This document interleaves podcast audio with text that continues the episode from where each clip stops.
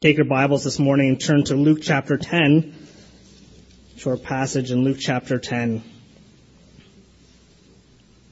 I've never really had a chance yet to talk to the church since uh, we've uh, been here. We've been here for about uh, three or four weeks now when we revisited a bit in January, but we're very excited to be here and just to see how God worked things out in our lives and just how He led and directed and gave uh, both Amanda and I clarity to be here. We're just absolutely excited to uh, meet you guys and to serve here and to see what uh, God has planned for this church in these exciting times. And one of the things I was very excited about when we were visiting the church was the theme of the year. And as we came uh, for that special Sunday and we saw the theme, um, we knew God was leading here, but that kind of um, just topped it off, and I was just really impressed to see the how the church responded and things like that. And I'm excited for that for the theme of unity of the fellowship. And it's such an important thing to have within the church is fellowship that most importantly revolves around Jesus Christ and that He is the core of that fellowship, like I mentioned a moment ago.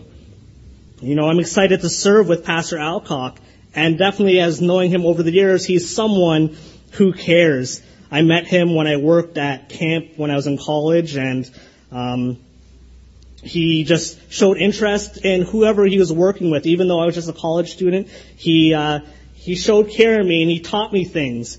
It's actually funny when I was at camp. Yes, I was just a city boy and I was at camp, and they were just teaching me how to light the fire. And they're like, "Yeah, just grab some gas, throw it on the fire, and um, that's how you light it up." And um, I was there with. Uh, Pastor Alcock when the week he was there and I was like, yeah, I'm going to go start the fire. I just need to go grab the gas. And he was like, what? You can't do that. You can't throw gas in the fire. That's dangerous. And you know what? He took me, took the time, taught me how to light a fire and start it from scratch. And I've always kept that with me throughout my life. And I'm always amazed with how much he's just come and cared for those. When I was in college, he'd come and speak whenever he was, um, here from Newfoundland when he was serving there at the time and he showed the students that he cared for them. Do you know what he did during one chapel service?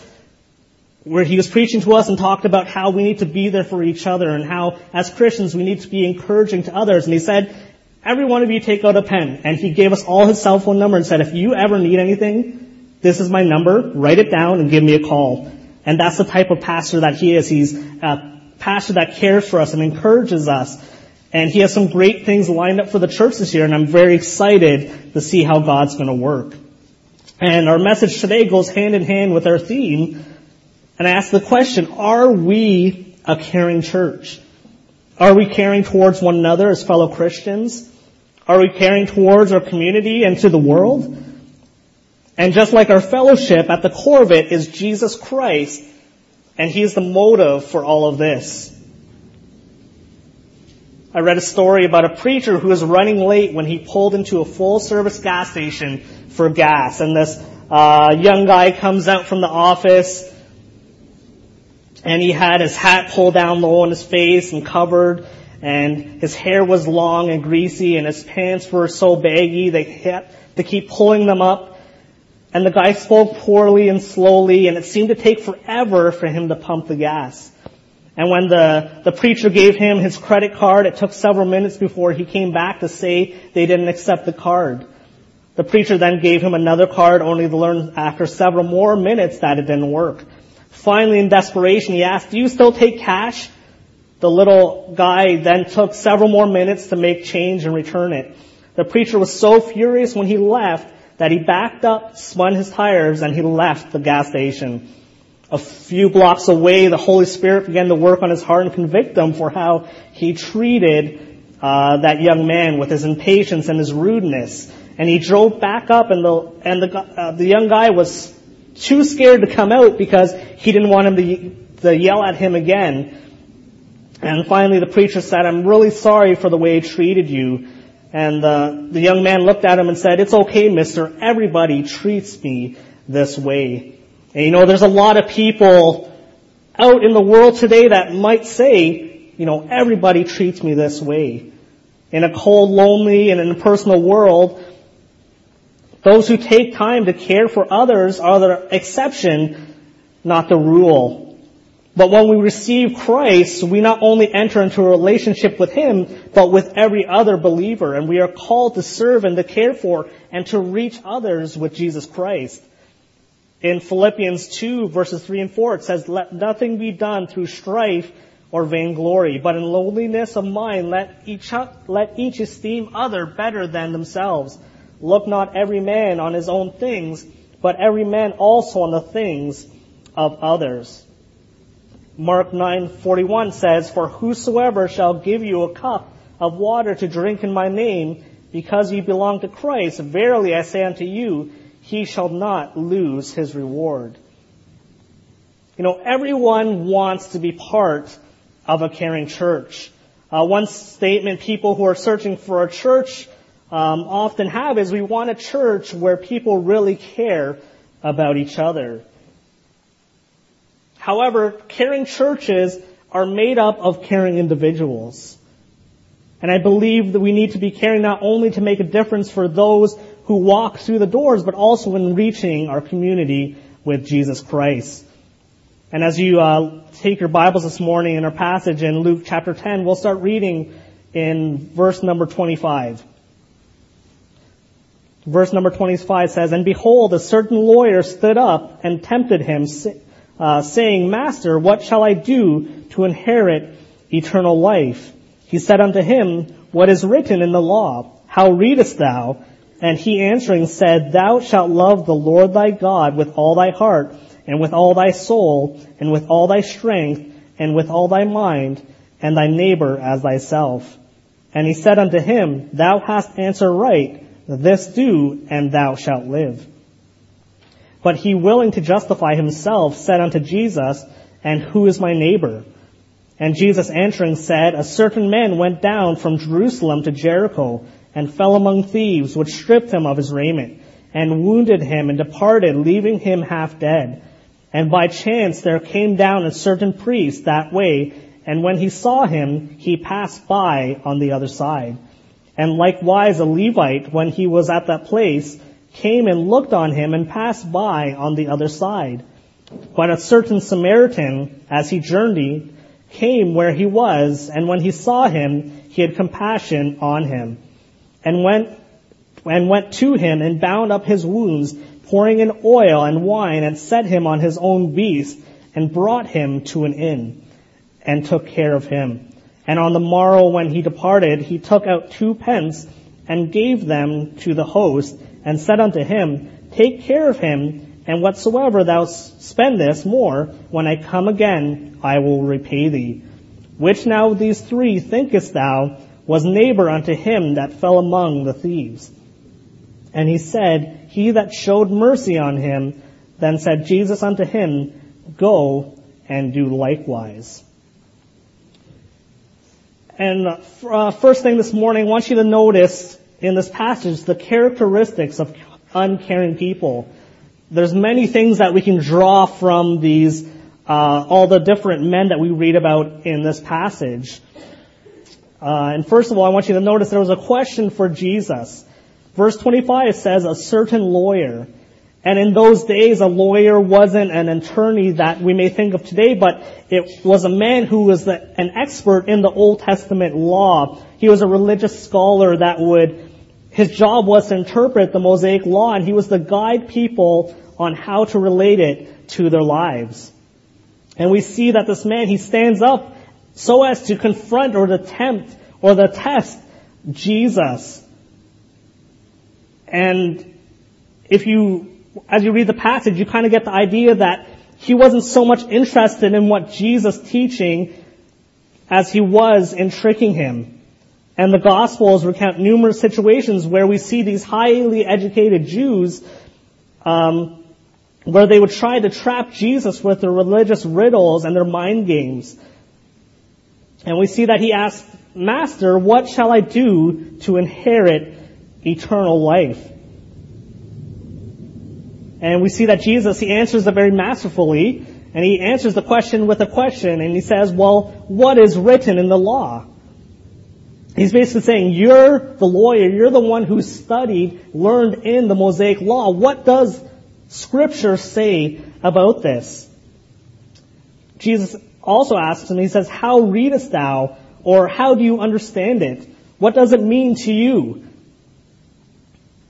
And we see that Christ, we saw this in uh, John chapter 4 in the temptation when Satan was trying to tempt him. Jesus did the same thing. He quoted scripture.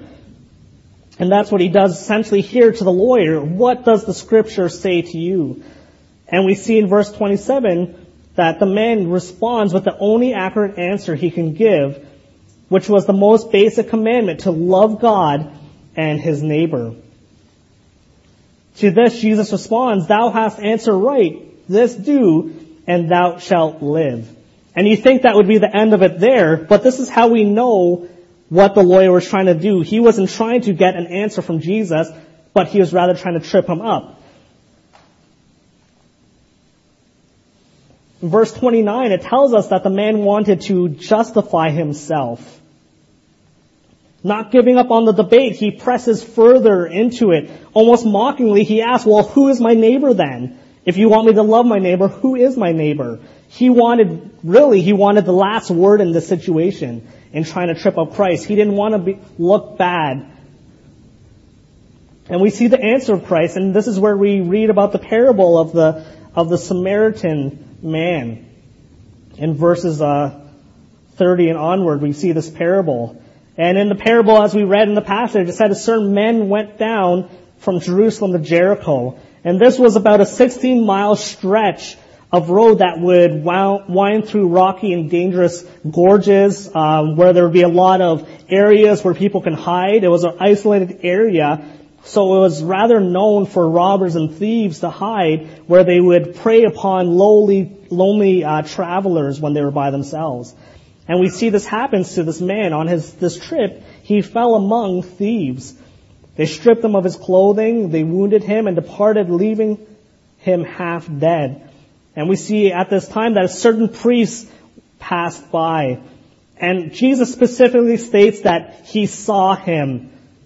The priest noticed him. He saw him. It's not that he was walking by in a hurry and just didn't notice him. He saw him and passed by on the other side of the road.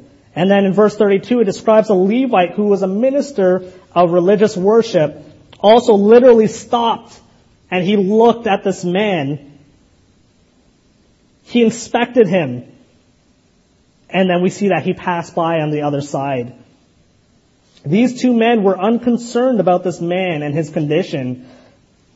And looking at these, these two men, there's several characteristics I want you to notice of uncaring people.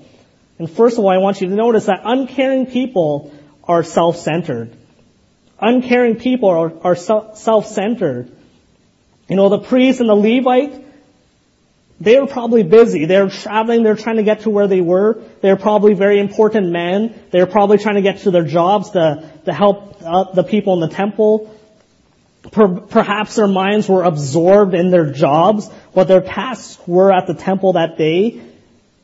And far too often, we fail to care for those who are hurting because we don't want any interruptions in our own plan. We're absorbed with what we have going on in our life. Maybe you're thinking, well, I have my own issues. Why do I need to care about what's going on in their life? I have this going on or this is happening. Why do I need to care about this person? But we see that uncaring people are self-centered. They're focused on what's going on in their own life. We see that uncaring people are too hurried. Maybe they were late for work. How often do we fail to listen to the concerns of others because we're simply too busy? This goes hand in hand with being self, self-centered. You know, I'm going to put my needs first. I don't want to be put out of what I'm doing. You know, I don't have time for this. Maybe you're even upset. You know, how, how dare they inconvenience me? You know, something happens and you see something bad happen, but you're like, I just need to get to where I'm going, and you don't want to be inconvenienced. Uncaring people are too hurried. Uncaring people are too isolated. You know, people in church are often masters of this. You know, we separate other, separate ourselves from others by adding layers of protection so that the real us is never really seen. You know, we may we make small talk at church, you know, how, hi, how are you doing? You know, great, fine. But you actually don't share people with how you're doing, or maybe you ask someone, you know, how are you doing? But realistically, you're just saying, I hope they say I'm good because I don't really care. I don't want to find out what's going on because I just want to stick to what I know. I just, you're just too isolated. You're afraid of getting involved with others' lives. You don't want to invest in someone else's lives. You know, maybe it's too awkward for me to meet a new person, so I'll just pretend that I didn't notice them, or I don't want to try to put myself into this uh, other group of people, or I'm just too scared because I just want to stick to what I know. I want to stay with who I know. And we see that uncaring people are too isolated. Uncaring people think someone else will help. You know, I, reading this parable, you hope that the priest and the Levite weren't that callous, but at least thought that someone else would help. We're hoping that they thought, oh, someone else is going to come up who has time or can help them. But we see that uncaring people think someone else will help. Unfortunately, when some folks hear about a need or see a need, they automatically think that, oh, someone else will take care of it, or someone else should do this, or that's pastor's job, or this is so-and-so's job.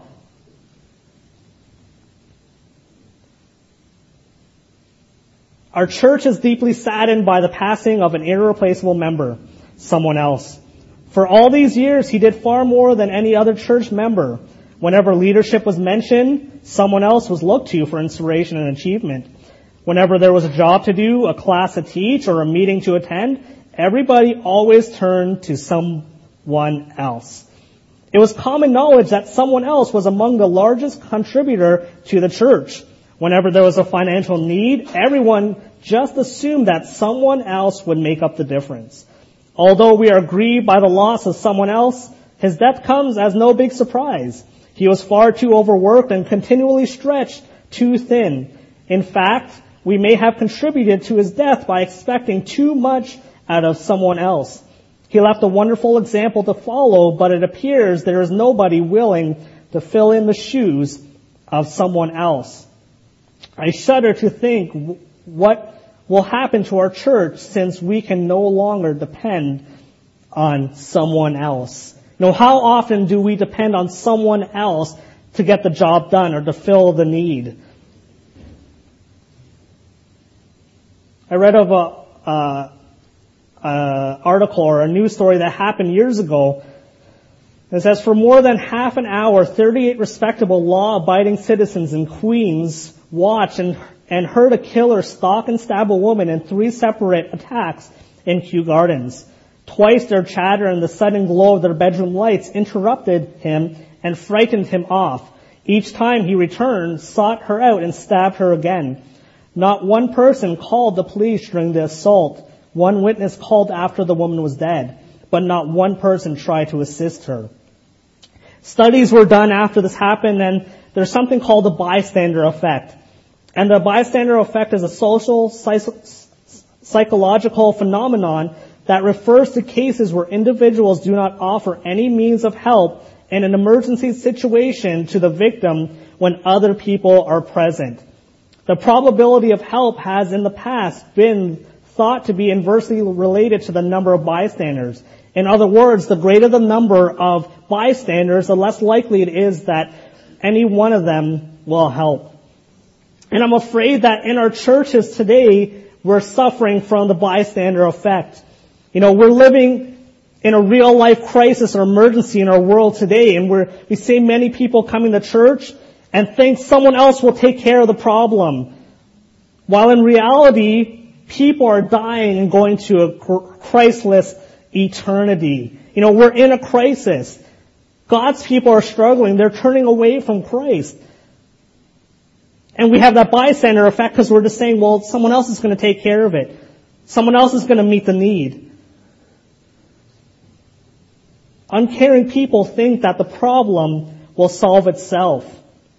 They think that someone else will help.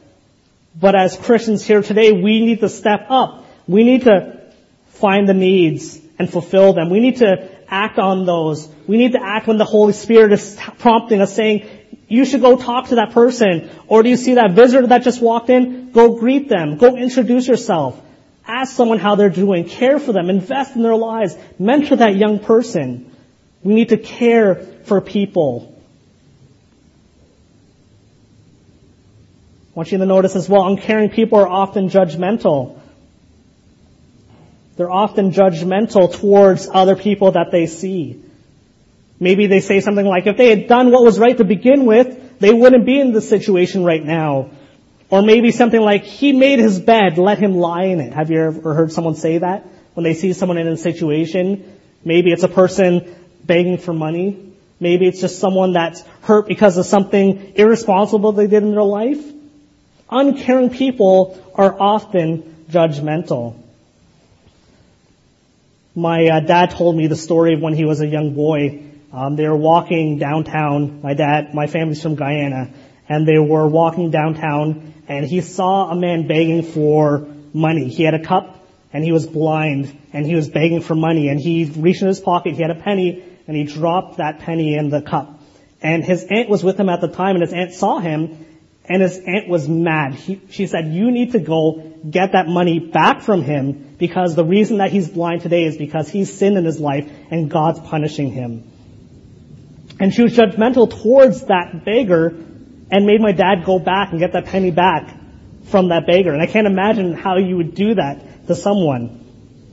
But the interesting thing that I found was later in my aunt's life, and you know, to be honest, she had done some terrible things in her life, and in her later years, she ended up going blind.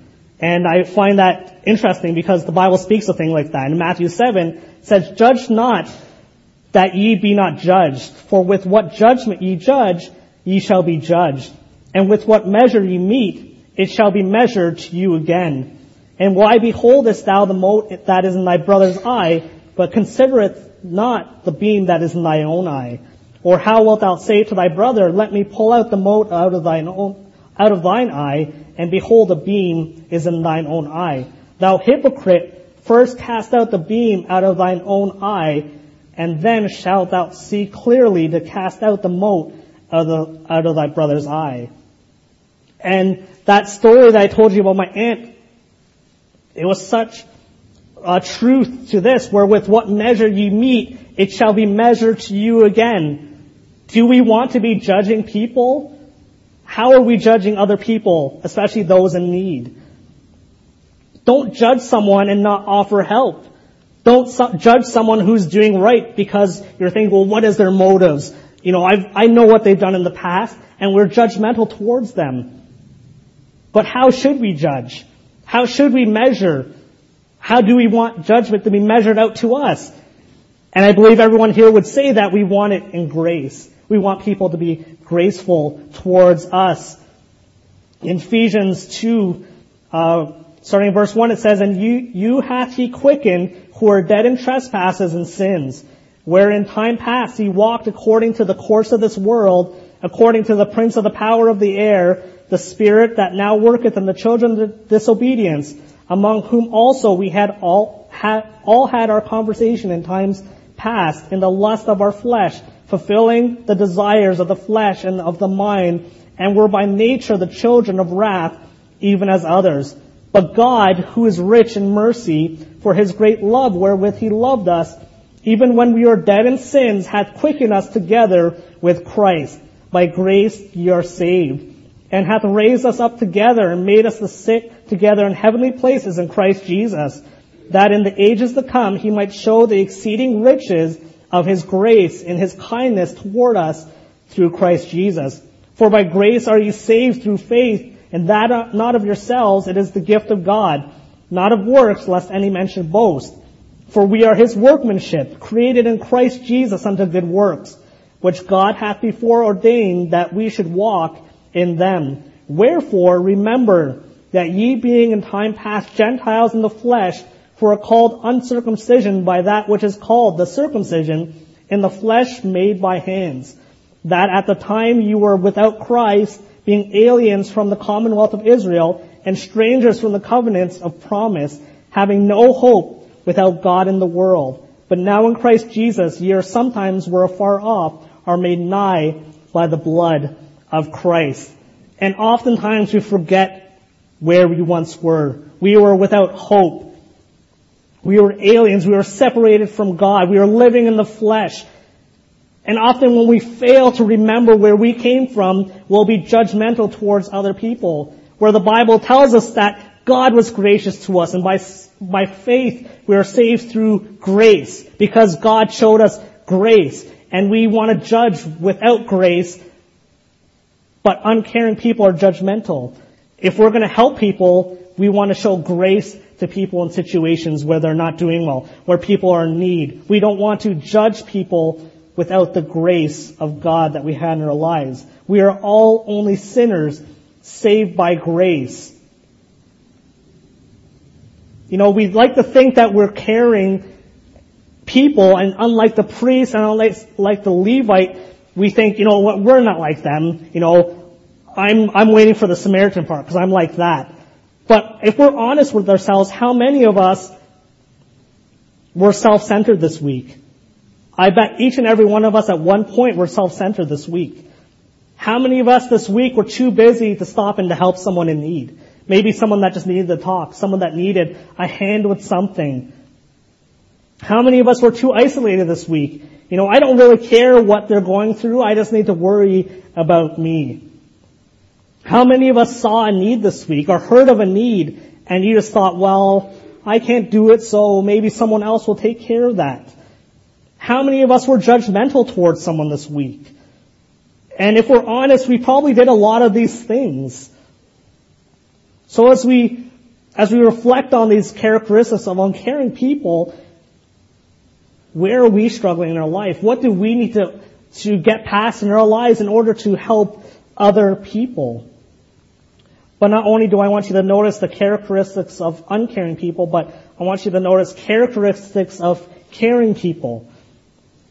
In verse 33 of our passage, we see a certain Samaritan enters into the story. And there's many things that we can draw once again from the Samaritan. And first of all, I want you to notice that caring people put aside prejudice. Caring people put aside prejudice.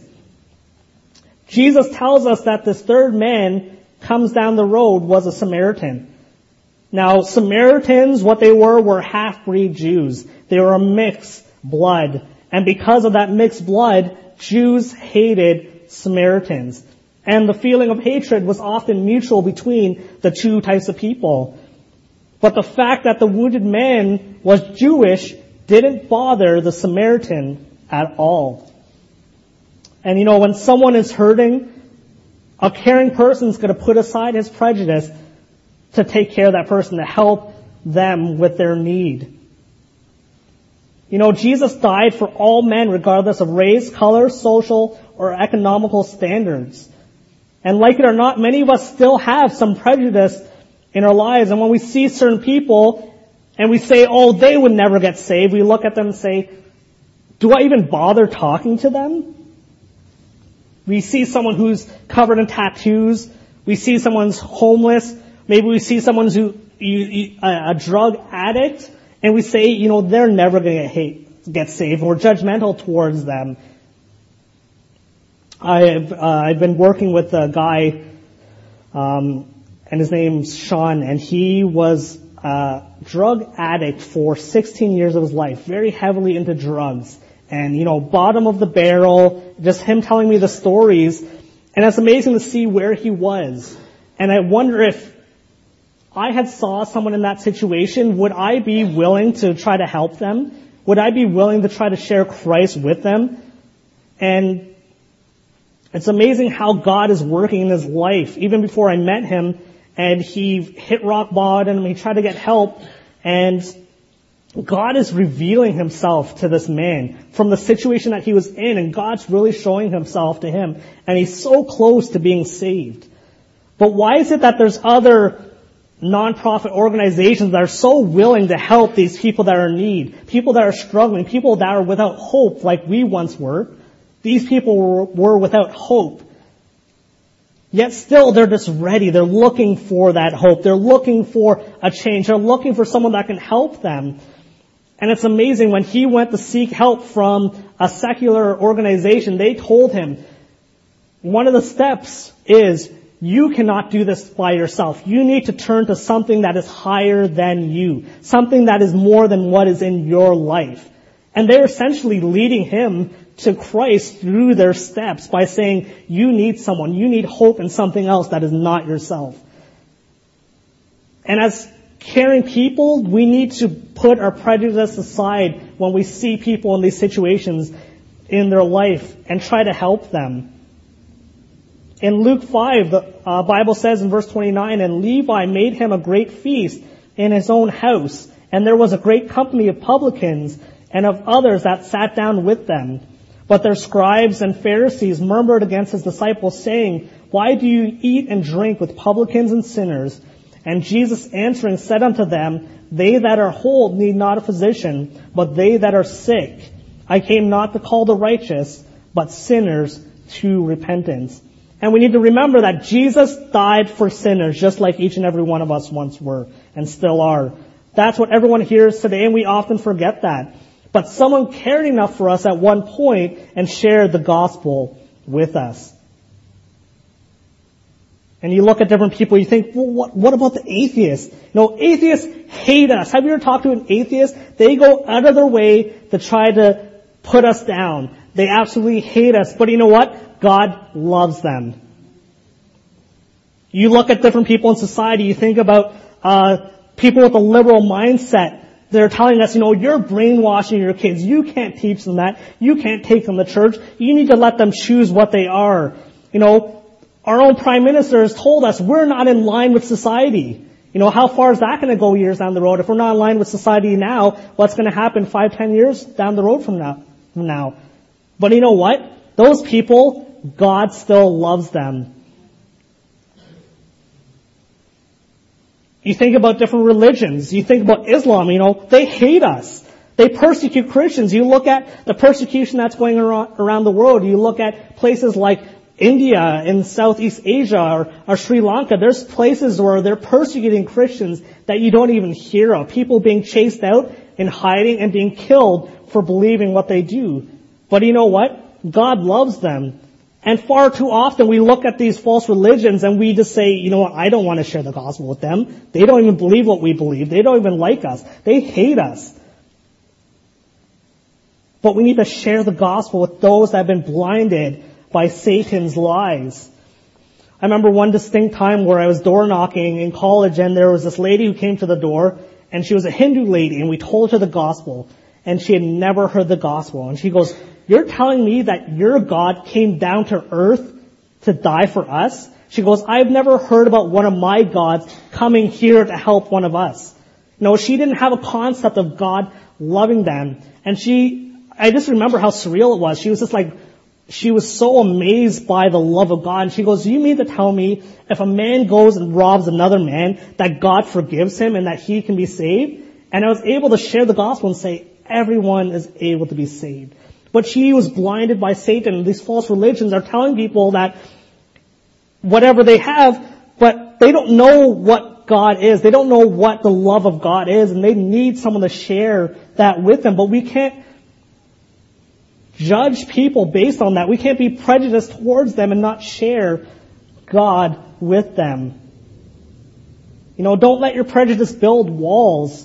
You know, when you're dealing with the unsaved, especially someone who's a, a skeptic, you're going to do one of two things when you talk to them. You're either going to build up a wall to make it harder for them to accept Christ, or you're going to be taking out those bricks one at a time, making it easier and trying to reach them, softening their heart.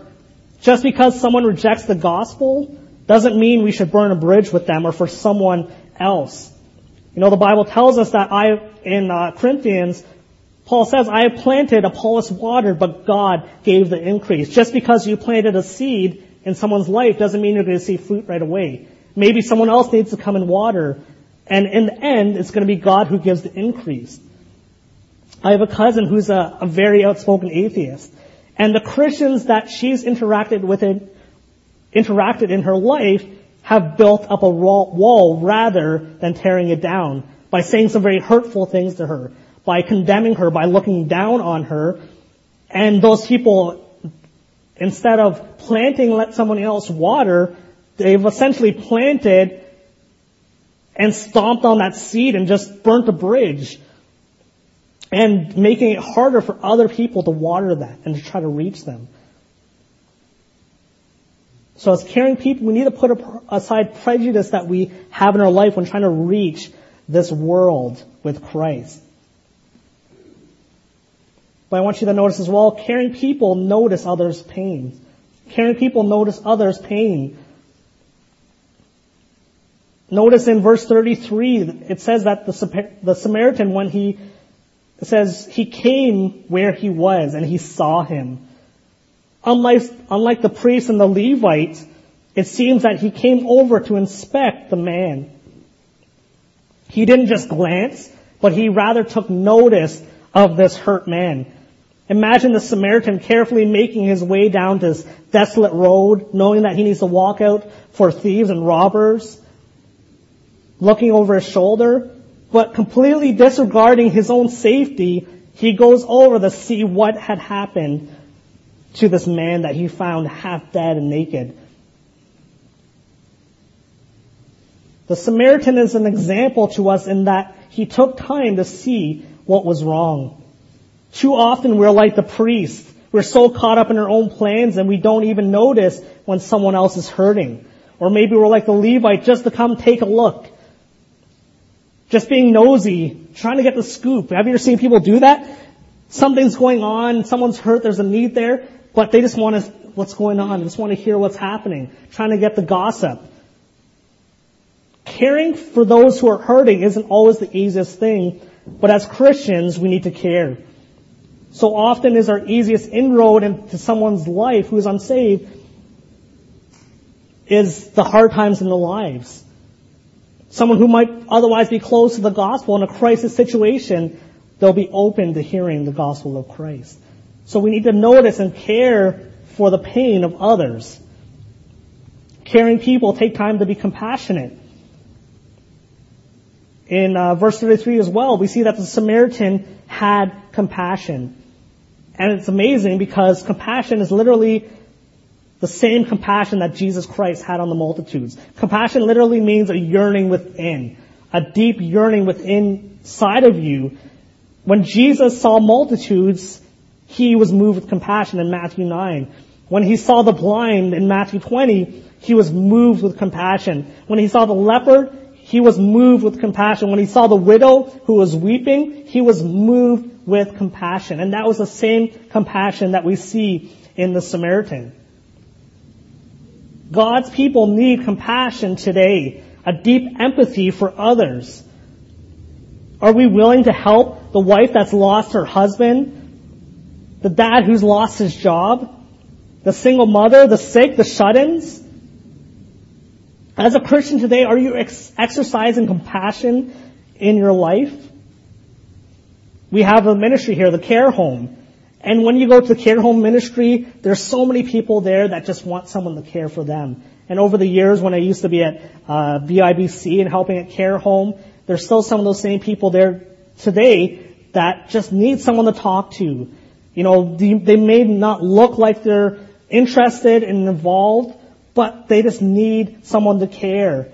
There was a guy there years ago that he would always show up and leave, but I was like, is he even getting anything we're saying? Does he care about this? I remember the one day that we sang Jesus Loves Me, he sat in the back and he signed Jesus Loves Me. Or I think about the lady who um, is there, she doesn't take a songbook and she lies there and you're just kind of like, is she listening? Is she sleeping? And when you sing those songs and you look at her, she's mouthing the words. Any of the songs that she remembers, you see her singing along with those songs. Or even last week, we had a lady that was there. It was her birthday the Saturday before, and everyone was leaving. We were talking with her, and uh, one of the workers came and says, "You know, are you ready to go?" And she goes, "No, just leave me here. I want to see what's going on." She just wanted to be around people. She just wanted to see people talking. She just wanted people to care for her. Are we exercising compassion Something as simple as listening and spending time with them. Uh, we have some friends that we were, got close to, and we got to know their parents. And we called them Oma and Opa. And um, Opa was older, and to be honest, he was kind of grumpy a lot. But you know what? He just wanted someone to talk to. He wanted people to listen to him. And um, I would go over and we take them out just the, the Swiss Chalet and we have a lunch with them and talk with them and just listen to them. They want to tell you stories and you can learn from them. And that's all they needed. And I remember the last time we took them out and I'd opened the door for him. I was letting him out and he said, you know what? Can I have a hug? And I found that so, it, it, it kind of caught me for a loop because this was Opa who was always strong and often grumpy, but he was so touched that we cared for him that he said, can I have a hug? He was so touched because we cared for him. Are we showing compassion today? And last of all, I want you to notice this morning that caring people get involved. Caring people get involved. We see that the Samaritan went to him. He didn't pass by like the rest of them. He went to him. And he chose to involve himself in his life. We see he bound up his wounds by pouring in oil and wine. Um, we see that the Samaritan set him on his own animal. You know, we assume that he was traveling by donkey, but instead of riding, he allowed this Jew, his racial enemy, to ride on the donkey as he walked next to him and took care of him. The Samaritan brought him to an inn and took care of him. You know, there was no hospitals in those days. There was no emergency rooms. There was no ambulance, 911, paramedics to come and help. There was no place to drop a victim off. So we see that the Samaritan invested. He rented a room in an inn. He cared for the man as best as he could. And in our culture where it's so easy to be isolated, it's easy to look the other way when we see a homeless person with a sign or it's easy to refer a person who's in need to someone else and say, you know, just go, go, go to them for help. Or I'll give you this number. It's easy to forget to pray for or to call or to visit a fellow church member or a friend or a neighbor or a coworker, someone who's going through a difficult time. But Jesus got involved in the lives of people. We see that throughout his ministry. He got involved in the lives of people. And we see that the next day when the Samaritan got ready to leave, he paid the innkeeper. He said, take care of him, whatever more you spend. When I come again, I will repay you. Not only did he care for the men, but he paid for the bill. He invested. He gave. You know, how much is a soul worth to us? How much is a soul worth to God?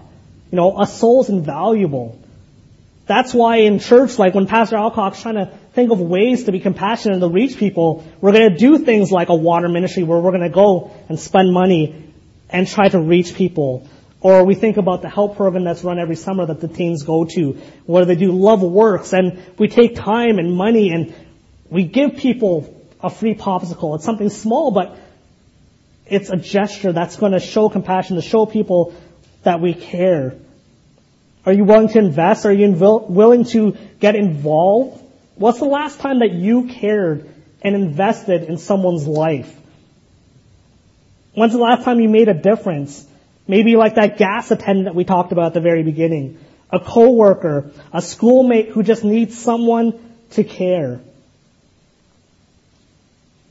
And we see that Jesus in verse 36 and 37, he asks an easy question.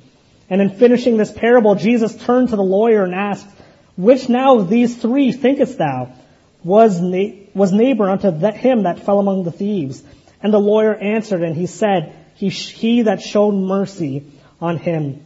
And Jesus responded and said, Then said Jesus unto him, Go and do likewise. And if we want Jesus' blessing in our lives and we want to be a caring church, we must go and do likewise. So today, do you care? Am I investing in those around me, those in the church, in reaching this community? Am I witnessing, setting all prejudice aside, How are we as a church? You know, in order for us to be a caring church, we need to be caring as individuals. How involved are you? You know, we had that Workers Sunday with uh, Pastor out all the different events that we're going to be doing as far as reaching the community with Christ. Are you going to get involved? What about care home? What about soul winning? What about VBS? What about just praying? What about something as simple as preparing the tracks in the John and Romans? Are you caring? And maybe today you don't know Christ. You've never had someone care for you. But let me tell you that Christ cares for you today. It doesn't matter where you are in life, your past, your sin, your race, your language, whatever situation you're in, Christ cares for you.